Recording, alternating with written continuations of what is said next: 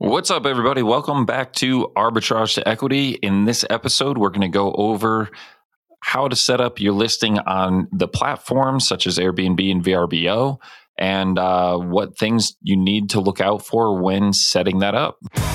Welcome to Arbitrage to Equity, the show where you'll learn the exact tools, techniques, and action steps that people are using every day to build true passive income that transforms their lives and the lives of their families.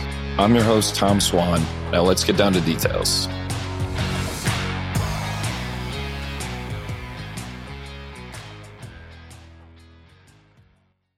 So let's get into it. Uh, when you're setting up your listing, you need to go. I mean, the first place you should start setting up your listing is Airbnb. That platform will get you the most traffic depending on market. There are some pockets of markets that VRBO will get more traffic than Airbnb, but ultimately, from what I've seen, Airbnb gets about 80% of the market, and then VRBO picks up a good portion of the rest of that. So, that being said, you want to go and set up your listing and set up on Airbnb and start there. Ultimately, you need to build both of them out, but they each take time. It's going to take you a, a, solid hour to two hours to set your listing up the right way if you have everything ready to go. But what you need to do is go through the initial setup of the platform. So you're going to go to start your listing. I'm not going to go over the details of it here. One, because I don't have it in front of me, and two, because it's pretty straightforward that it walks you through. But when you go through, you're going to go through your description. You're going to go through the different elements of your listing. And uh, one suggestion on your your listing headline is that you put it all in capital letters. It helps you to stand out. Anything that we can do to stand our listing out from the competition is uh, going to benefit, right? So ultimately, you want to stand out as much as possible, put your headline in capital letters. Now, once you go through the basics of the listing setup, which they make it very simple for you, it takes about 10 minutes to walk through, do a quick description. Don't go crazy on your description because nobody reads it anyway. And um, then you're going to go through, give your basic amenities and all of that. Once you hit submit, it's going to go live. And what I suggest is as soon as it goes live, unlist that listing. And there's multiple reasons for that. When you're going through, and, and they've moved it around, I'm not sure if it's on the first part of it or the second part, but when they give you the option to set your nightly rate, below that is a little check mark that says it gives you the option to offer a 20% discount for the first three bookings in order to you know get your property out there get it get it listed and uh, get bookings coming in to get those reviews.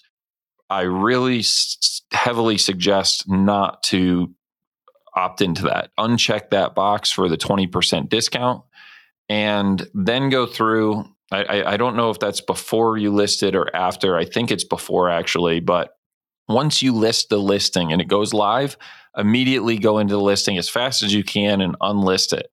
And the reason for that is because once it goes live, you have a wide open calendar and your pricing is also not dialed in for where you need it. So you can set your nightly price ahead of time to $400 a night or some high rate that you know you want to set it at but ultimately you need to go back in and do work on the listing and you don't want the listing live and active until you have it fully ready to go.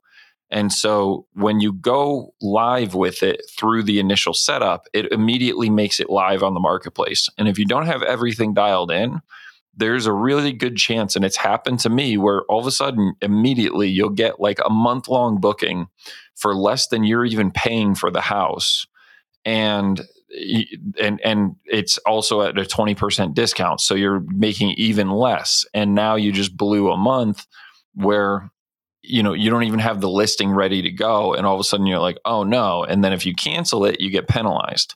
So you really want to make sure that you're very quick about this and you're very careful because you can you can make a big mistake right out of the gate and it's happened. It happens a lot and if you cancel you will get penalized. You only get i think it's two cancels in a year and you don't want your first booking to be a cancel. So that being said once you get in the way to on Airbnb on the hosting side of the listing, you want to go, it's on the top of the screen. There's a little dot that's going to be green because the listing's live. If you hover over that, it'll give you the option to change it to unlisted. There's also a section in the in the details that you can change that, but the fastest way to do it is to grab that little green button and drop it down to unlisted. So from there, then you need to go back through and go page by page through every section of the the hosting platform uh, for that listing and make sure that you're filling out every single line line by line that you're making sure that you get every single piece of the puzzle and especially under amenities, you want to go back through because there's going to be things unchecked like hot water and a washer and dryer, or maybe it'll just be a washer but no dryer. You know, things like do you have a shower? You know, all these little things, but people actually select all these things and search that way. So when you have all of your amenities listed, you're ex- you're building your exposure to the audience that you're trying to target. You want to cast as broad a net as possible. And the way to do that is to offer all of the amenities that you actually offer. Don't check off things that you don't offer because inevitably you will get somebody through who will complain that, you know, you said you had X and you didn't have it. So you ultimately want to go through, but it takes a lot of time because there are hundreds of amenities that you need to go through line by line and check them all off. And there's a lot of them. So it takes time. You want to make sure and do your due diligence, but you want to make sure that you're setting this up the right way. And if you do it right the first time, then you won't have to go back and fix it later.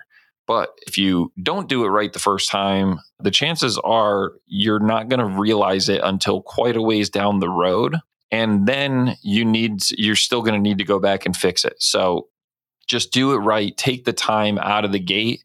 It's time consuming but it's necessary and, and then the the biggest thing is you know for me uh, i schedule my properties that i can only book 90 days out the most i recommend going is 60 is uh, six months 180 days out I don't recommend going more than that. There can be market fluctuations.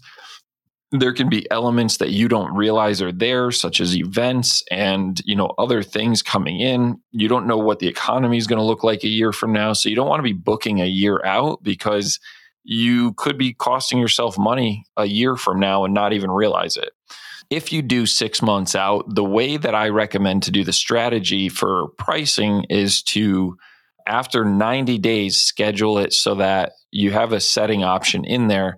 You can say that a minimum after 90 days out booking has to be a minimum of a seven night stay, or you could do five nights or something like that. So that way you're guaranteeing anyone booking farther than three months out is going to be a long term stay and you're going to get a good amount of money for that booking.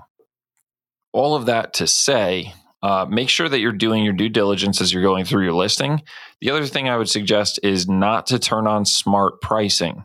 When you're first starting out, you may want to just go in and manually change your price, or I recommend get, connecting to a uh, dynamic pricing tool like PriceLabs or Beyond Pricing.